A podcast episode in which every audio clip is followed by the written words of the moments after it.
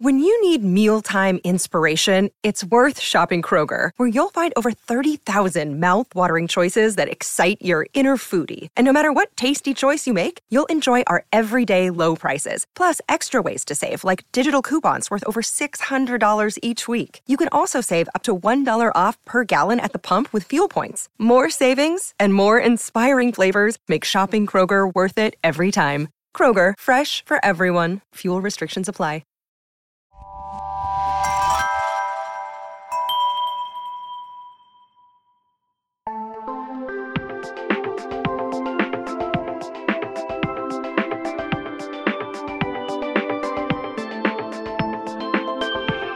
Welcome to Sleepover Cinema, where we analyze the films that created the collective unconscious of those who were subconsciously biased towards Aiden in Sex and the City because of my big fat Greek wedding. I'm Hannah Leach. I did not realize that the word unconscious and subconscious were that close. I was like, damn. I didn't We're read going- the full sentence. And I'm Audrey Leach. We are the sister filmmaking duo, also known as Too Pink Pictures, and we haven't stopped thinking about these movies since we first saw them. We're going to explore the good, the bad, and the nonsensical of the movies that first inspired our love for film in an attempt to answer the question are these movies actually good? And at the end of the day, do we really care if they are? Today we are talking about 2002's My Big Fat Greek Wedding. Playtone and Gold Circle Films cordially invite you It's a mosquito bite. It's a zit. to the wedding of the year She's ready! and the romantic comedy of the season. Nia Vardalos, John Corbett, Lainie Kazan, Michael Constantine, Gia Carides, Andrea Martin, and Joey Fatone. Ian is a vegetarian. He doesn't eat meat. What do you mean he don't eat no meat? That's okay. I make lamb. My Big Fat Greek Wedding. How are you, Audrey? I'm well. Um, I've recently eaten some goldfish. Ooh. Um, oh, and you will appreciate this. For the first time ever, I have bought myself a full size, um, like cardboard container can- thing of cans of Diet Cokes. Full size. Wait, that's the first time ever that you've done that? Yeah, I always buy those mini ones that are there's yeah. like there's like six and they're just small because I never want to carry I never want to Yeah. carry that all the way home, of course. But Right. I was at um, Walgreens yesterday to pick up a prescription for my infected wisdom tooth hole. Okay, that's an escalation Sorry, from last guys. time we talked about that. That's what Yeah. happened? um, it's just there's granulation tissue Oh, girl, not granulation tissue. Um, but it will be gone. Like I just have antibiotics now. I, I was there getting that, and I thought to myself, what could be a better reward for being here and doing this? So I Good have many Diet Cokes. For anyone who doesn't know, like our mother and our parents in general probably instilled an addiction for Diet we're a Coke. diet we're a diet coke family. We're also like a cherry coke zero type of family. Yeah. Are you a fan of cherry coke zero? I am. I was, and then I got I got burnt out on it because that's like all they buy. Yeah. And I'm just like, I can't do that. So I'll do either just Diet Coke or Coke Zero. I always just get Diet Coke. Josh didn't like Diet Coke when we first started dating and then started living together. And I was like, that's you gotta sad. change, buddy. I know, but then slowly over time, he like came over to the side of being fine with Diet Coke. And now he'll drink it. So I don't know. good. I mean, I get if somebody only if somebody really loves drinking, or not really loves, but like prefers drinking regular Coke, I get that they're not like the fan club president Yeah. of Coke, but like I get that it tastes different and probably a mm-hmm. little chemically, Yeah. but you know, Okay, But anyway. It's not like regular Coke tastes like it's straight from a fountain in a natural setting. Like it's no. Anyway, so now that we got that out of the way, we didn't even get to our hot take yet. Okay, this one comes from Anna Sunderman, who I see in our DMs and our likes all the time. Like we know her. She asks, is manifesting all it's cracked up to be, or is it glorified goal setting? I think our audience in general would be very aware of this whole kind of culture of manifesting things for yourself. Yeah. Um, I think that it, I think, I mean, if we're just going to be really blunt, I think it is glorified goal setting. That that is the point. I think for the most part, usually it's good to manifest something that is within the realm of possibility. I'm thinking about that statement. like like be like for example like a bunch of my like if any of my friends or myself is like going for a job and you like are waiting to find out if you got it or not after the interview like everyone will be like ah like i'm manifesting for you. Like i'm sending i'm sending that energy your way. Yeah, yeah, Um, yeah. but it's something that is in the realm of possibility. Like that the chance of you getting it is concretely there You're saying that manifesting things that are possible is is valid? Well, I'm just saying I don't personally manifest things that aren't possible. Well, but is manifesting the act of attempting to manifest or is it when it literally manifests? it's the it's the energy that is put toward the thing happening before it actually happens. Have I successfully manifested something? No. but do I attempt to manifest? No. but like so, how is anyone manifesting anything in this era? Manifesting is glorified goal setting. To to me, it's just like it's like okay. mm, this is. I'm not saying that astrology is fake, but it's kind of like if you believe in it, it can shape your life. And I feel Yeah. like it's manifesting is the same thing. Yeah, and it's like more likely to happen. It's like if your mind is set at attention for something, it's like Yeah. confirmation bias. Like it's more likely to happen to you, and then you will be reinforced in that belief that you manifested something. I'm wondering why Anna is asking this question. Has is she surrounded by people that are like earnestly manifesting stupid shit all day long and she's like I need someone to shut down this manifestation concept? like I'm curious where this came from. So Anna, let us know why you're asking Yeah. because I'm curious. Also, we're not spiritual experts. Like I, I there's a part of me that's like I wonder if this is based in some sort of like cultural context that we don't know about. And in that case, throw everything I said away. Yeah, I mean, I don't I don't actually know shit about formal manifestation.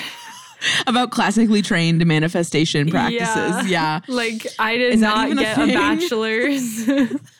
Anyway, Sorry, my big Anna. fat Greek wedding. Thank you for asking, Anna. We appreciate you. When we decided we were going to do this movie, I thought it would be really fun to ask my friend from college, Artemis, to give us her thoughts and opinions on the movie because she is from Greece and she is very Greek and her whole family is. She's very Greek. We're not going to play her response until the second half, but I just wanted to intro the fact that that's going to happen. And she's Yeah. going to tell us, you know, the discrepancies between true Greek, being a true Greek, and then this mm-hmm. movie's portrayal of being Greek. A true Grecian. yeah. I wanted to look into how this film came to be because it is mm-hmm. interesting. The star of the film, Nia Vardalos, she wrote a one woman show about her Greek family. She was uh, a part of Second City in Chicago, and all of her friends always told her, like, oh, you should write something about your family because you're always telling these stories. And so she was like, okay, I'll do it. So she did. And then um, Rita Wilson, who is a Greek American, also an actress, also married to Tom Hanks, um, saw it and got Tom Hanks on board with it. Basically, she saw it and she was like, this needs to be a movie, like mm-hmm. now. And Tom Hanks is also a really prolific producer as well as mm-hmm. actor. And so they got on board with it. And whoever they were shopping it around to originally, like studios, they wanted to make it Italian and they wanted like Sandra Bullock to be in it. Um, mm-hmm. Which that sounds like typical studio behavior. But Rita and Nia were like, nah, because that's not what this is. That defeats the purpose. Yeah. And um, so they ended up getting it independently financed for $5 million. Very um, interesting. And they got Nia. Nia was able to be the main character, which is great. And it worked out. It really worked out. Uh, and we'll really get into how it worked. It truly worked out later. So, My Big Fat Greek Wedding was released on April 19th, 2002, and it was rated PG. I've added the rating into this just for fun. I, I think that's um, a good idea. Yeah. It was directed by Joel Zwick.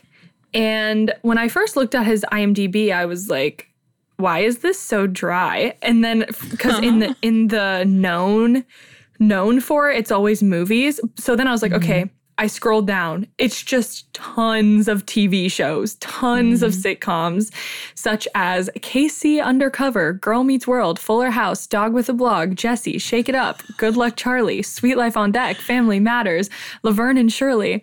And he directed the Fat Albert movie. Wow. It was produced by Gary Goetzman, who produced Mamma Mia 1 and 2, The Polar Express, and Where the Wild Things Are. Um, clearly, Greece is important to him. Um, Mamma Mia 1 and 2. um, there could be a connection there. And then Tom Hanks and Rita Wilson also, I think, executive produced. And hmm, what is Tom Hanks known for? Castaway, Big, Forrest Gump, Apollo 13, Toy Story. And he has produced at least 59 projects because Wow. that's what was listed on his IMDb. Rita Wilson is known for Jingle All the Way, Sleepless in Seattle, and Runaway Bride.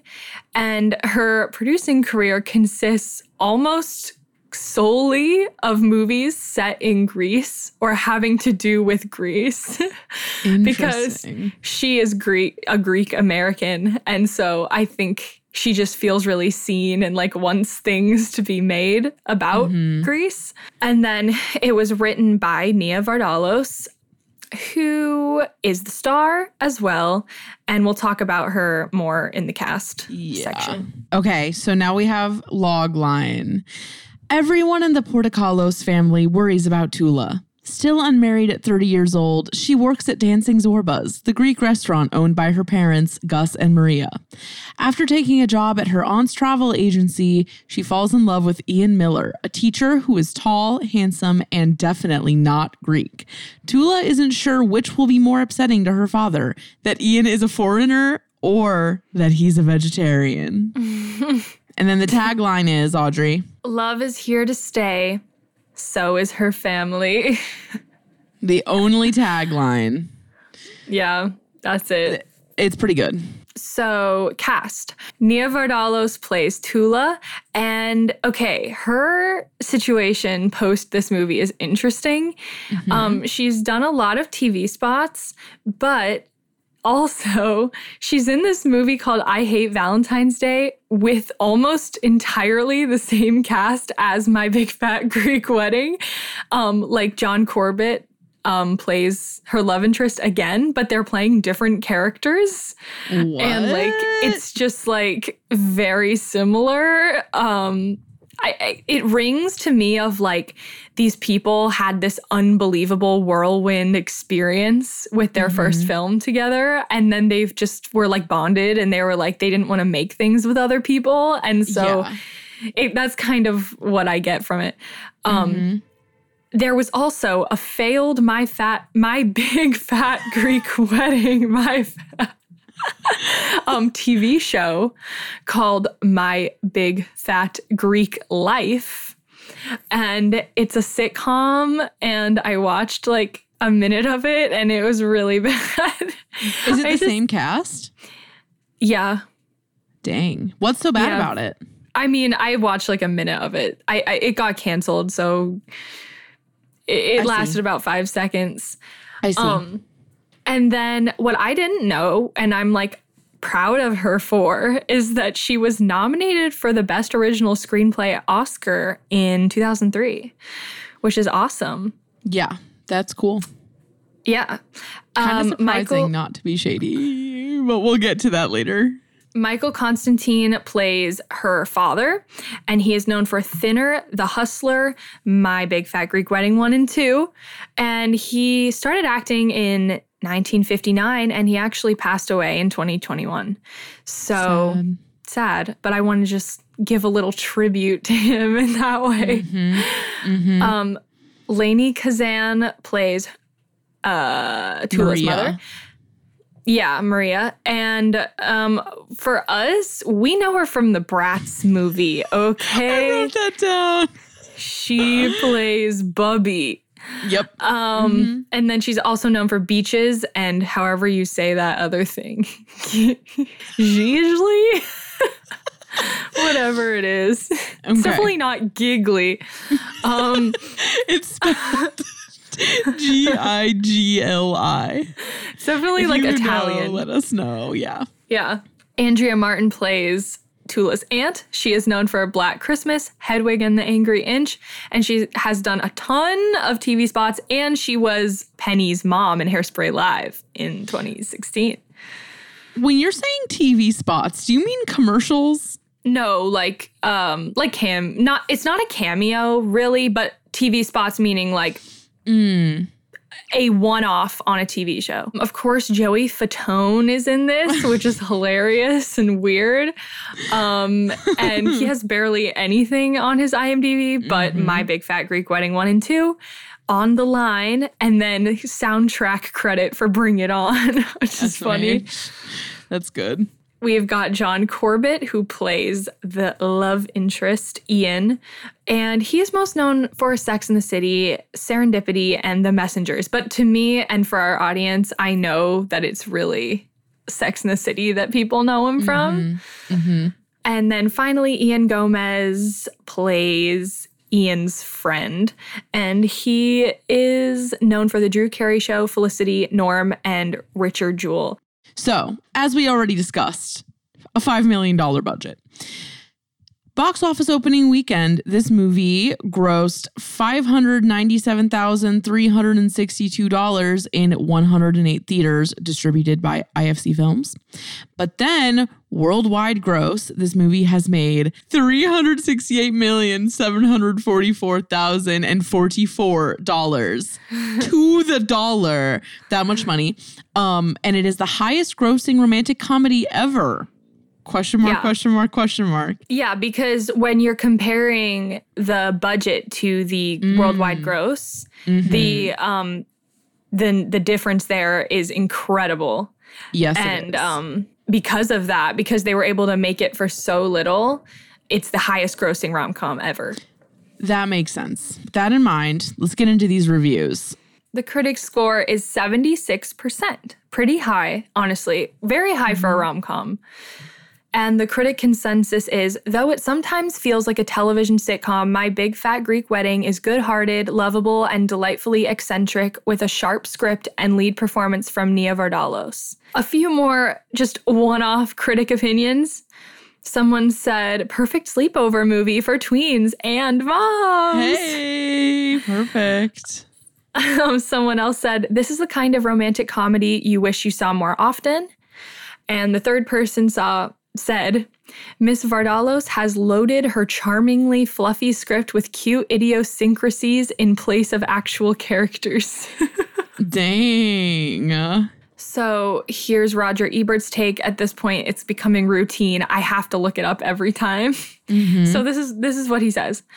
Everyone in this movie looks like they could be a real person. The romance involves not impossibly attractive people, but a 30 year old woman who looks okay when she pulls herself out of her frump phase, and a vegetarian high school teacher who urgently needs the services of supercuts. Five minutes into the film, I relaxed, knowing it was set in the real world and not in the Hollywood alternative universe where Julia Roberts can't get a date. The movie is warm hearted in the way a movie can be when it knows its people inside out. High praise.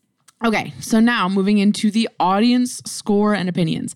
This movie earned an audience score of 73%, which is weirdly close to the critic score and very rare for these movies. So that's interesting. And um we have some audience takes here. The first one is as a Greek person, this movie was only partially accurate and therefore irritates me. Next, we have I'm not even Greek, and at times I felt like the overtone of the Greek stereotypes was a little heavy at times. However, Nia does a great job in her role and is one of the few believable performances. Not terrible. And then, this movie is definitely a grower. I wasn't really sure the first time I watched it, but a couple more views helped me understand bits I had missed previously. It is totally charming and has scenarios that relate not just to Greek families, but to so many other families in the world. So, finally, since we just talked about 2002 celebrity gossip in the last episode, um, I thought I would just compile a list of movies released in 2002. And I cannot believe the amount of sleepover cinema that came out in 2002 is actually wild. And I had no idea. So, here's the list. Okay. A Walk to Remember, The Hot Chick, Spider Man, Sweet Home Alabama, Maid in Manhattan, Punch Drunk Love, Lilo and Stitch, Big Fat Liar, Spirit, Ice Age, The Wild Thornberrys movie, Hey Arnold, the movie, Spy Kids 2, Airbud, Get a Clue, Harry Potter and the Chamber of Secrets, Treasure Planet, and finally, an entire plethora of weird Disney sequels Cinderella 2, Peter Pan 2, Hunchback of Notre Dame 2, Peter Pan. Oh, I already said that. Peter Pan 2. Hold on. Peter Pan 2 Return to Neverland, Tarzan and Jane, which I hadn't even heard of. I think I may have known about that. Michael Eisner had too much power, clearly, in 2002. Yeah, clearly. Okay, you mentioning Spirit just unlocked a memory for me. Do you remember what it is? Well, we were in Boston, right? Yeah, so this was in our one year when we lived in Boston. We had this babysitter named Kate, and she took us to go see Spirit colon the Stallion of Cimarron in theaters, and she like brought her boyfriend. And I remember it was like it ended up being like a lot of drama that we went and saw Spirit with our babysitter. But she also took us to the craft store and let us like buy a bunch of fun things to like like I remember I got like a wooden plaque and like a wedding cake topper and some fake roses and like glued them all to the shit. I was literally in first grade when this happened. And I was living, but mom was not living. Okay, so I remember kind of a lot about when I first watched this. Um, but what do you remember? All I remember is that um, our grandma Irene had the movie on VHS. Yes. And we watched it there. Like I'm I'm almost positive that's the only time I watched it. Um Yes. pretty much.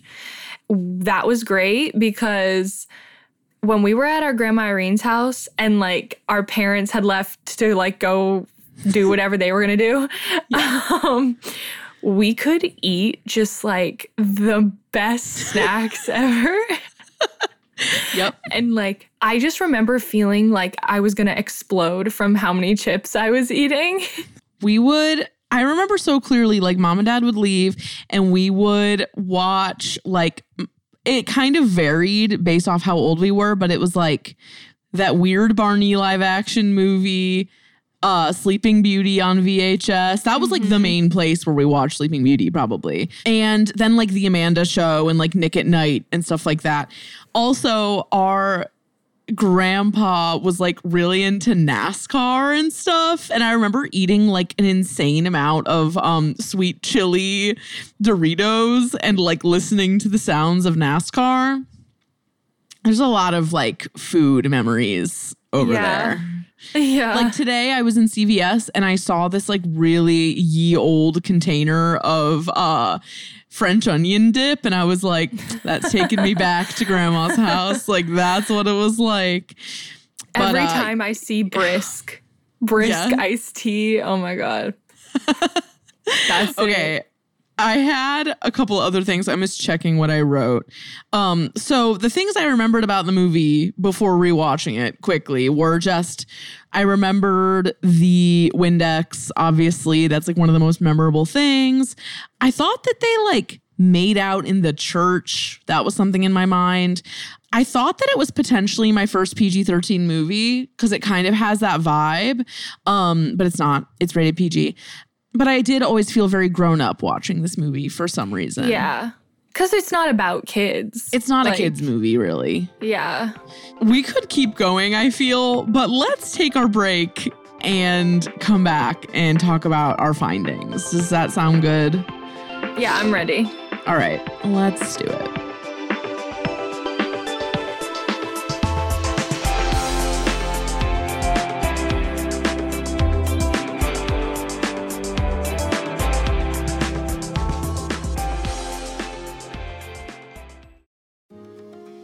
My name is Cindy Burnett, and each week I interview at least two traditionally published authors on my podcast, Thoughts from a Page. We talk spoiler free about their books, so you can listen whether you have read the book or not.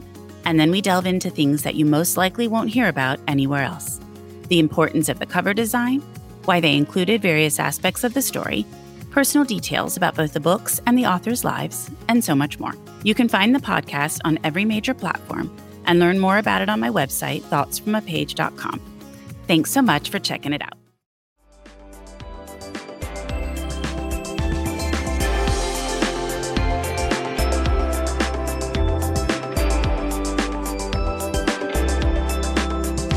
Welcome back, everybody. That's my first time welcoming. Welcoming. That's my first time welcoming everybody back to the second half.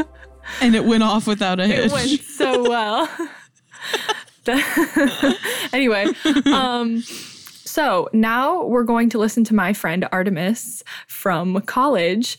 Just give us all a briefing on what's correct, what's not correct in representing the Greeks. um, and of course, there's a bit of a difference here because these are, I mean, the parents are definitely born in Greece from Greece, but like Tula is first generation, maybe. yeah. So it's like a little different in that Artemis is from Greece and her family still lives there. So like culturally it's like a little different. But yeah. So enjoy listening to her. I love my Big Fat Greek Wedding, um, and I used to watch it a lot growing up, most probably because I am Greek, so it's funny and I resonate with it and stuff. I have in the past told friends of mine that are not Greek to watch the movie before coming to visit me in Greece so that they're not as overwhelmed when they're around like my family and my cousins and stuff because Greeks do tend to have big family with lots of siblings and cousins like I have three siblings and we have so many cousins. I meet new cousins and aunts and uncles every year that I've never met before. That part of the movie um, is quite true. There are a lot of stuff that are over exaggerated and misrepresented, like the plate smashing and how they say oppa every two seconds. Like we we don't do that. The last time I said oppa was probably like two years ago.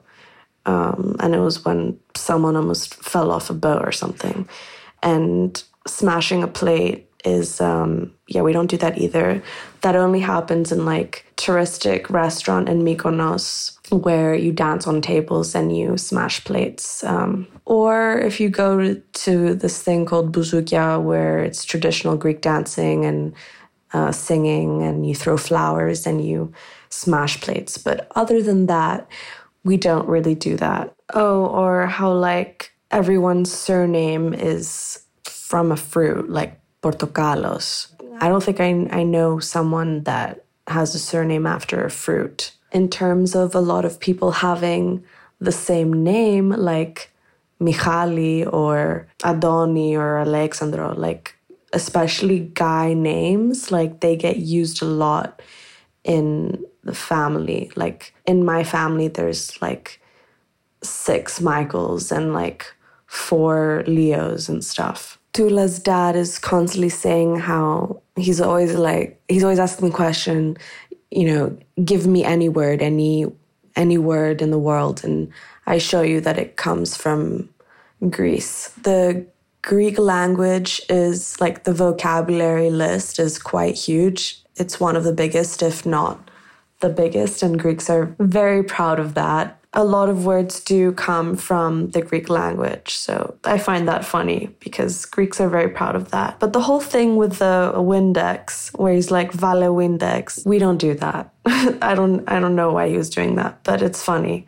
The thing with Tula's uh, grandmother, where she keeps trying to escape because she thinks that she's been kidnapped by Turks is really funny because of the very well known dislike between the Turks and the Greeks. Yeah, so basically, I love this movie. It's very funny, but as I get older, I guess, and the more I watch it, the more I understand how a lot of things are over exaggerated and misrepresented. My favorite part of what Artemis just said is when she said, I haven't said Opa in like two years. yeah. that is my favorite part. Yeah, because she's like. And then she said, she was like, I haven't said Opa in two years. And it was probably like when someone was falling off a boat or something. I was like, that is the perfect sentence for like, you to say in this wow. moment. Wow. Yeah. like, I wish that was my life. Damn. Yeah, I like- don't have a heritage. I, right, exactly. It's it is kind of something to be admired. It's like something to be jealous of. Just like having that, Yes. having cu- culture, like actual culture. Having like a real cultural identity. Can you even imagine? No, Like we I are like the whitest. We are the plainest white people. American, not even religious, not just just plain. just it's like if vanilla. just even vanilla is like too nuanced. It's like unflavored. It's like oyster cracker that needs more salt. Unsalted oyster cracker. yeah. With water. That's it. Meeting her family and like being around her um during college, I always or like hearing her speak Greek, I was always like, "Oh my god. I want to have culture." You're like, what a sleigh. but I can't. so, what are your few good things then?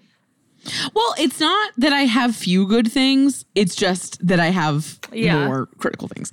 Um, okay. So I liked the Princess Diaries vibes in the beginning. I know it's just pre-makeover, but like enjoyed that.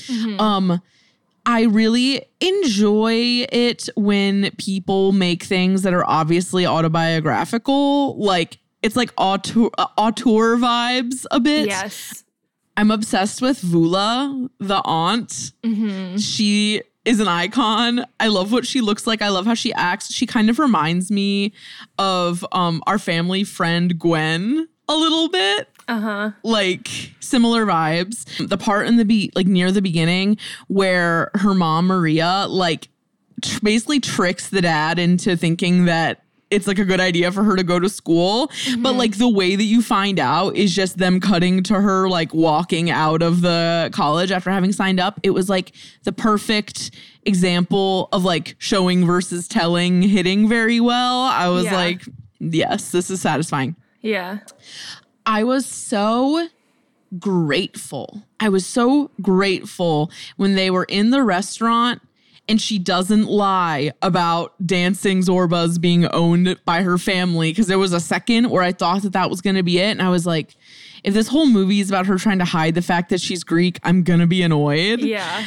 I really, really loved the part where Nikki reveals the bridesmaid dress. Like she like whips around and is in this like ridiculous dress. I was like also living for her. Um, and I just love big happy families in movies. They're very fun to watch. And why is it so sad when they hug at the end? At the wedding? when the dad Oh, and yeah. and Tula hug, I was like, damn, this is sad. Like Yeah. the look on his face is so like genuinely emotional. Mm-hmm. I was just kind of like, wow, Yeah, he really impactful. He really did that. He bodied the role. I kind of wrote this before I knew or remembered that Nia, this whole project is hers. Like, mm-hmm. it's not like they casted her for her particular look or whatever. It was because she started this whole thing. But I did mm-hmm. appreciate that, like, she ended up playing the main role and she actually looks her age. Like, she Yeah. looks 30 and she is 30. like, that's a good mm-hmm. thing that you don't see that often. Um, yeah. especially when like nowadays you know teens are played by 25 year olds and 30 year olds are played by almost no one because there are almost no 30 year old roles. Yeah. i thought there was really good character exposition in the beginning like without hitting you over the mm-hmm. head too much. Mm-hmm. Like that entire setup of of Tula being at the register in the restaurant, everybody's kind of walking all over her, but like running around, and she's mm-hmm. like not being heard. The aunt and the parents are over in the corner talking about how she hasn't married yet. And then she walks out by like the dumpster and just sits there in like in silence for like a few seconds. That Yeah. That's really good. That's really good character I agree. exposition. We understand everything about her that we need to in like a super short amount of time. Yeah, my other l- thing was that Andrea Martin and Lainie Kazan are gifts from God. Literally perfection. like They're so good. perfection. yeah. all of their scenes together were so fun to watch too Mm-hmm. because they're just like scheming and fun but i did just have one there was one notable thing that i wrote which is just i am surprised but very happy that this has not been made into a musical. I'm sure that attempt has been made. i'm sure the attempt has been made and i don't want it. So i'm glad and unless you- it was like honestly, all in greek you should be scared that you even said that out loud. You might accidentally manifest it. I might, I might manifest it, which I don't want to have happen. In the beginning, everyone's like, she's ugly, she's frumpy, whatever. But when I was a kid, I did not remember her as being ugly, like at all. Like, I was, like, I didn't even remember that there was a makeover aspect of this movie when I started watching it. I was like, she didn't look the way I remembered, but I just thought that was weird. Wait, so what's The ma- what's your point there? Basically, just the makeover seemed random to me. I was like, why does there need to be a makeover thing? Well, what was weird to me is that the makeover sequence, you know, it's not like somebody's giving her a makeover. It's her deciding that she wants to go to school and like slowly tr- like like wearing contacts and like putting in Yeah. what do like doing small things It's like, like that meme of the school of like the student morphing into the bimbo. Yeah. You know? it's so it- it's strange. It's really confusing too because she's talking about how she feels that she never fit in with the white girls with blonde hair as a child Uh-huh. and like Uh-huh. she wanted the um sandwich, like the like Wonder Bread sandwich, blah blah blah. Yeah. So she does these things to like it's not even like changing herself. It's just like putting in contacts. Like it's not like that serious. She looks essentially the same. They did do some weird things to her in the beginning to make her look worse, I feel like. They like Yeah. I feel like they put like weird foundation on her and just like some Yeah. strange things. But then when she's at the college, she like sits down with this group of white blonde girls at a lunch table and she has a sandwich. And I'm like, is this Mm-hmm. Yeah. is this good for you? like That's I was super confused by that too, because they like never come back to that note. yeah. I was like, this is just like a weird detail to have in there. It's like, wouldn't you expect at some point that she would maybe like share that anecdote with Ian and he would be like, you don't need to be like that or Yeah. something? It's Well, like, why didn't by- that come back? like by the time she's 30 you know it's not like the only people she lives in chicago it's not like the only people around are white girls with blonde hair like she Right. could have found like a gr- like I understand she wants to distance herself. She wants to like feel like her own person aside from her family and culture. Um, Yeah. but still at 30 years We old. questions. Like at 30, you just would think that that would be less important to somebody. Yeah. But she's also like still living in her parents' house and stuff. Yeah, she's like under underdeveloped Like, as a why person. isn't that more of a topic? Also, like, did she not go to college at all? Has she literally just been working at Dancing Zorbas for the past 12 years since high school? I I think that's sort of the the The inference being made. implied situation. I don't know if this is true or not, but I kind of felt like they were doing some real Italian Greek crossover in this casting. Because like Yes. Joey Fatone is like such a I feel like he I don't even know if this is true, but he gives me Italian American. No, his last name is Fatone. It's Fatone. Like, yeah. Like he's Italian. So like there there's some just crosshairs. I don't know. Like I was getting I was getting a little confused. And I'm sure there's also just like cultural similarities between Italian Americans and Greek Americans. Like why not? I'm sure there are. Yeah. But um just like seeing Joey Fatone, I'm like he's not Greek. Yeah, yeah. I don't really get Ian. I feel like we know nothing about him. I was like, you're a teacher and you're hot. But I feel like he is shallowly rendered in the same way that we always complain about women being shallowly rendered. And I was kind of just like, I have questions about you. I didn't get why through like the first half of the movie why Tula was like so weird about everything. Like when she was dating Ian, like telling him about her family. It's not like her family's a bunch of cannibals or like ultra conservative religious people. I was just like, can you just like not like To me, I don't get it. I think it makes sense because she's been so isolated for so long and she has built something in her head out of this situation that realistically should not be a big deal for her for her to talk about, of course. But like it's Mm-hmm. her it's her number one like obstacle in life. Like that she has Yeah. built this up in her head to be a problem. she's also kind of a doormat personality and her family is not like that. So I guess I see what you're saying. Yeah, and I mean the whole guess- thing is over exaggerated a, a bit. Yeah. But like I think that I think it lines up for her character to be like weird about her family. Her character annoyed me in that way. Ian also kind of looks Greek and is white. I felt like the scene where she went over to Ian's parents' house for dinner. It it felt like a scene where when you watch something where it's like a non-white person going to their white couple or like their white partner's families for dinner and they like commit a bunch of microaggressions. The fact that they're both white just makes it a little weird to watch, which I have a feeling we'll probably get into in year stuff. But that was just really weird to me. And really, my main qualm with the movie is that secretly the plot stops halfway through and it just becomes a montage of them getting ready for a wedding. But because it's so fun, it's like fine. But like mm-hmm. The plot basically stops Yeah. halfway through. Yeah. Cause nobody once he's baptized, um, nobody's trying to stop it. Uh No. it's just it's Nope. just fine.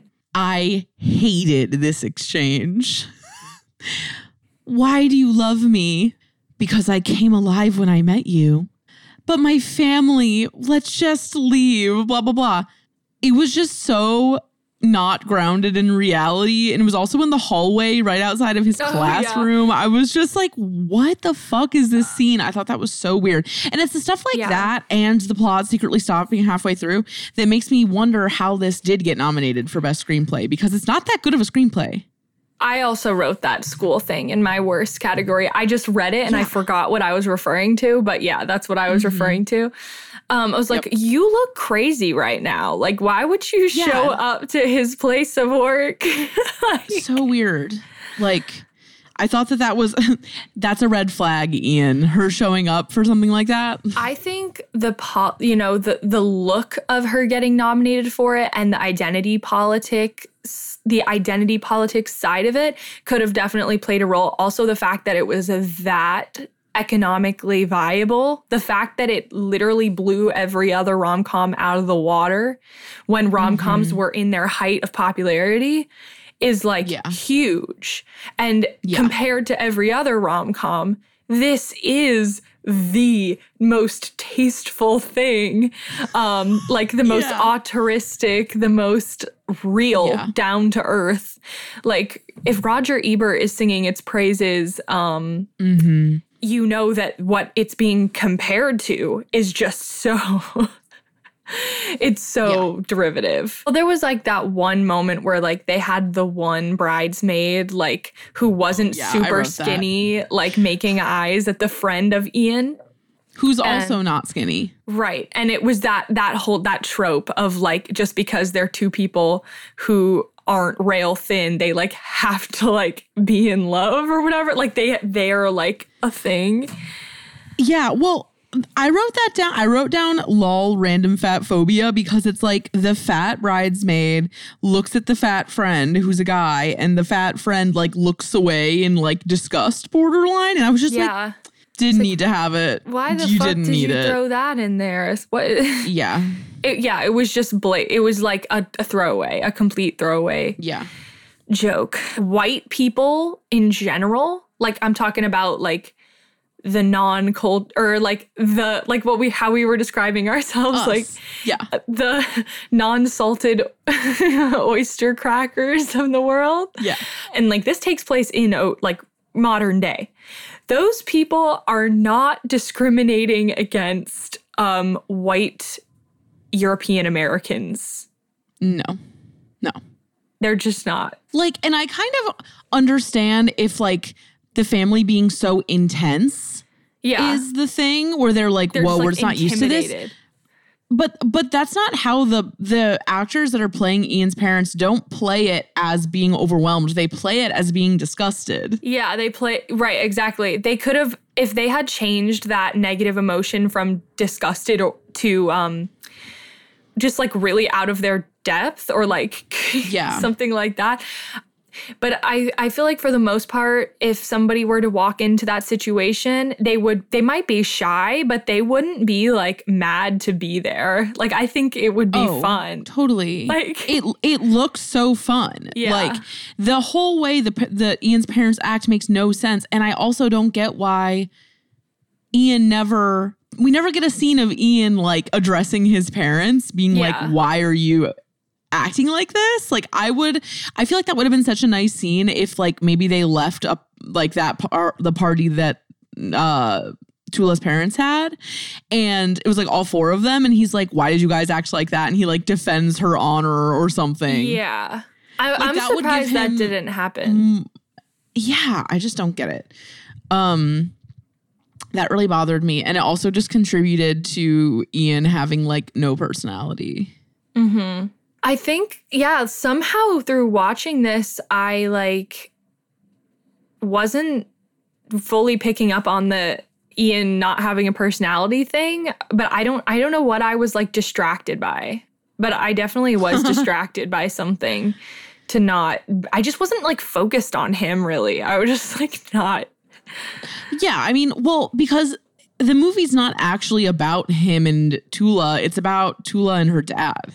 yeah. So it makes sense, but to me, I like thought that it was going to be way more about him Yeah. and their relationship going into it, and then it just totally wasn't. And I was like, oh, this is weird. I don't know. This comment might just be not relevant, but like it this is a movie like for the heteronormative structure for mm-hmm. sure cuz she does you kind of think she she wants something untraditional. That doesn't I'm not saying she like anything about her sexuality, but just in general like she wants to travel. She wants Yeah. to know who she is like how does she go from from being like basically an underdeveloped 30 year old in her dad's Mm-hmm. house to being a fu- like somehow fully like self-actualized like greek Yeah. woman greek Yeah. american woman in the span of like you know seemingly like a few months There's just like some missing fibers in this one. I think. Yeah. Getting married that fast wouldn't, to me, that would not be a sign of her like being self actualized or like growing up. It would actually be kind of the opposite. yeah. I actually wrote down seems really fast to get married. Uh, because it is. it, it just is. And, but like, it's like, well, her family, that's what they want to see from her, which is kind of weird. So she's still giving them what they want, sort of. Yeah. I mean, she's still doing what she generally, I mean, the beginning, the opening quote is like Greek women are supposed to do three things fall in love with a Greek man, marry him, have Greek children, and feed everyone. So yeah. she's going to do two out of those three things. yeah, yeah, yeah, yeah. I also just have to say that watching this movie really took me back to my um, Russian immigrant community era, which I don't know if I've ever talked about that on this show, but um my college boyfriend was very very very very very russian like extremely russian like uh not even first generation like lived in Russian occupied Ukraine, I think, or in Kiev until he was like seven and then moved to the US. And so I've been in a lot of like big Russian party situations where like everyone's speaking Russian and like eating Russian food. And I'm like the white, unsalted oyster cracker there. And it's obviously it's not the same, like Greek, Russian, not the same thing, but it's still like white, uh, like white immigrant groups. Yeah.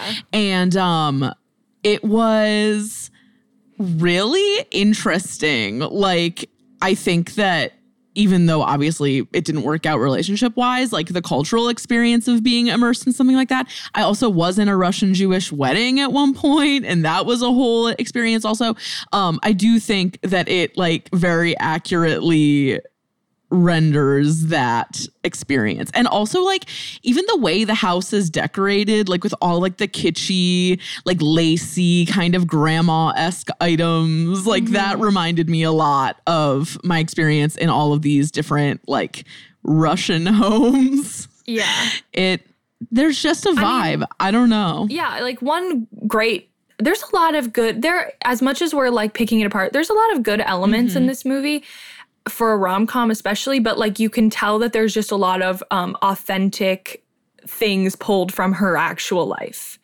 that yeah and like are we love accurate. That. yeah. and i do yeah. and i love that she wrote this and it was able to star in it. Like that's more than you could yeah. ask for. In that sense it kind of reminds me of bend it like beckham. Mm-hmm. like in the personal touch of it all. Yeah. Um it has a similar thing. Is this movie good I don't tend to really feel that passionately about rom coms. Mm-hmm. Um, pretty much ever. But if I had to, like, if I had to rank all the rom coms, it probably would be in the top three. I agree. Cause like, but not for the rom. No, not for the rom. Not for the rom. I think they're good enough, but it's not really about their relate. It's not really about the trials the and tribulations rom. of their relationship. No. It's a rom com, not a rom com. Yeah. Emphasis you know on calm. Emphasis, on the calm. Calm in two ways coming of age and comedy. Uh. yes. Very it's agreed. A, it's a rom com com. oh, okay. Well, I enjoyed this movie. Yeah. I was excited to rewatch it because my baby brain did not know what to make of it at all. Okay, people. Hope you enjoyed this episode. Oh, you can watch this movie on HBO Max it's there. So if you want to go watch it, give it a little watch and comment, uh, like, and subscribe. Yes, thank you very much. you should leave us a review on Apple Podcasts if you haven't. If you've made it this far. Oh yeah, we haven't asked. It. We haven't asked in Well, forever. it's in our credits every week, but oh. it's very canned. So here I am asking for it again. Oh yeah, buy our merch. No please. one will buy it. Everyone's over it. Actually, I have a bunch of students that really want to buy it. And I'm like, hand over your $20. I think I told you this last time. Yeah. There's they still haven't followed through. I'm like, hello, get it together. Yeah. Or okay, let's be done now. Bye. Bye. Sleepover Cinema is a production of Evergreen Podcasts, produced, edited, and engineered by us, Hannah and Audrey Leach. Sleepover Cinema is mixed by Sean Rule Hoffman with theme music by Josh Perlman Hall. Executive producer of the show is Michael D'Aloia. You can find more from us at evergreenpodcast.com slash sleepover dash cinema and keep up with our latest creative projects at toopinkpictures.com. We're on Instagram and Twitter at toopinkpictures and would love to hear from you there. And if you love sleepover cinema, if it's become a staple of your weekly routine, or if it's a new show you've been listening to, please leave us a review on Apple Podcasts or share an episode with a few friends, maybe even both. We'll chat again soon. Bye. Bye.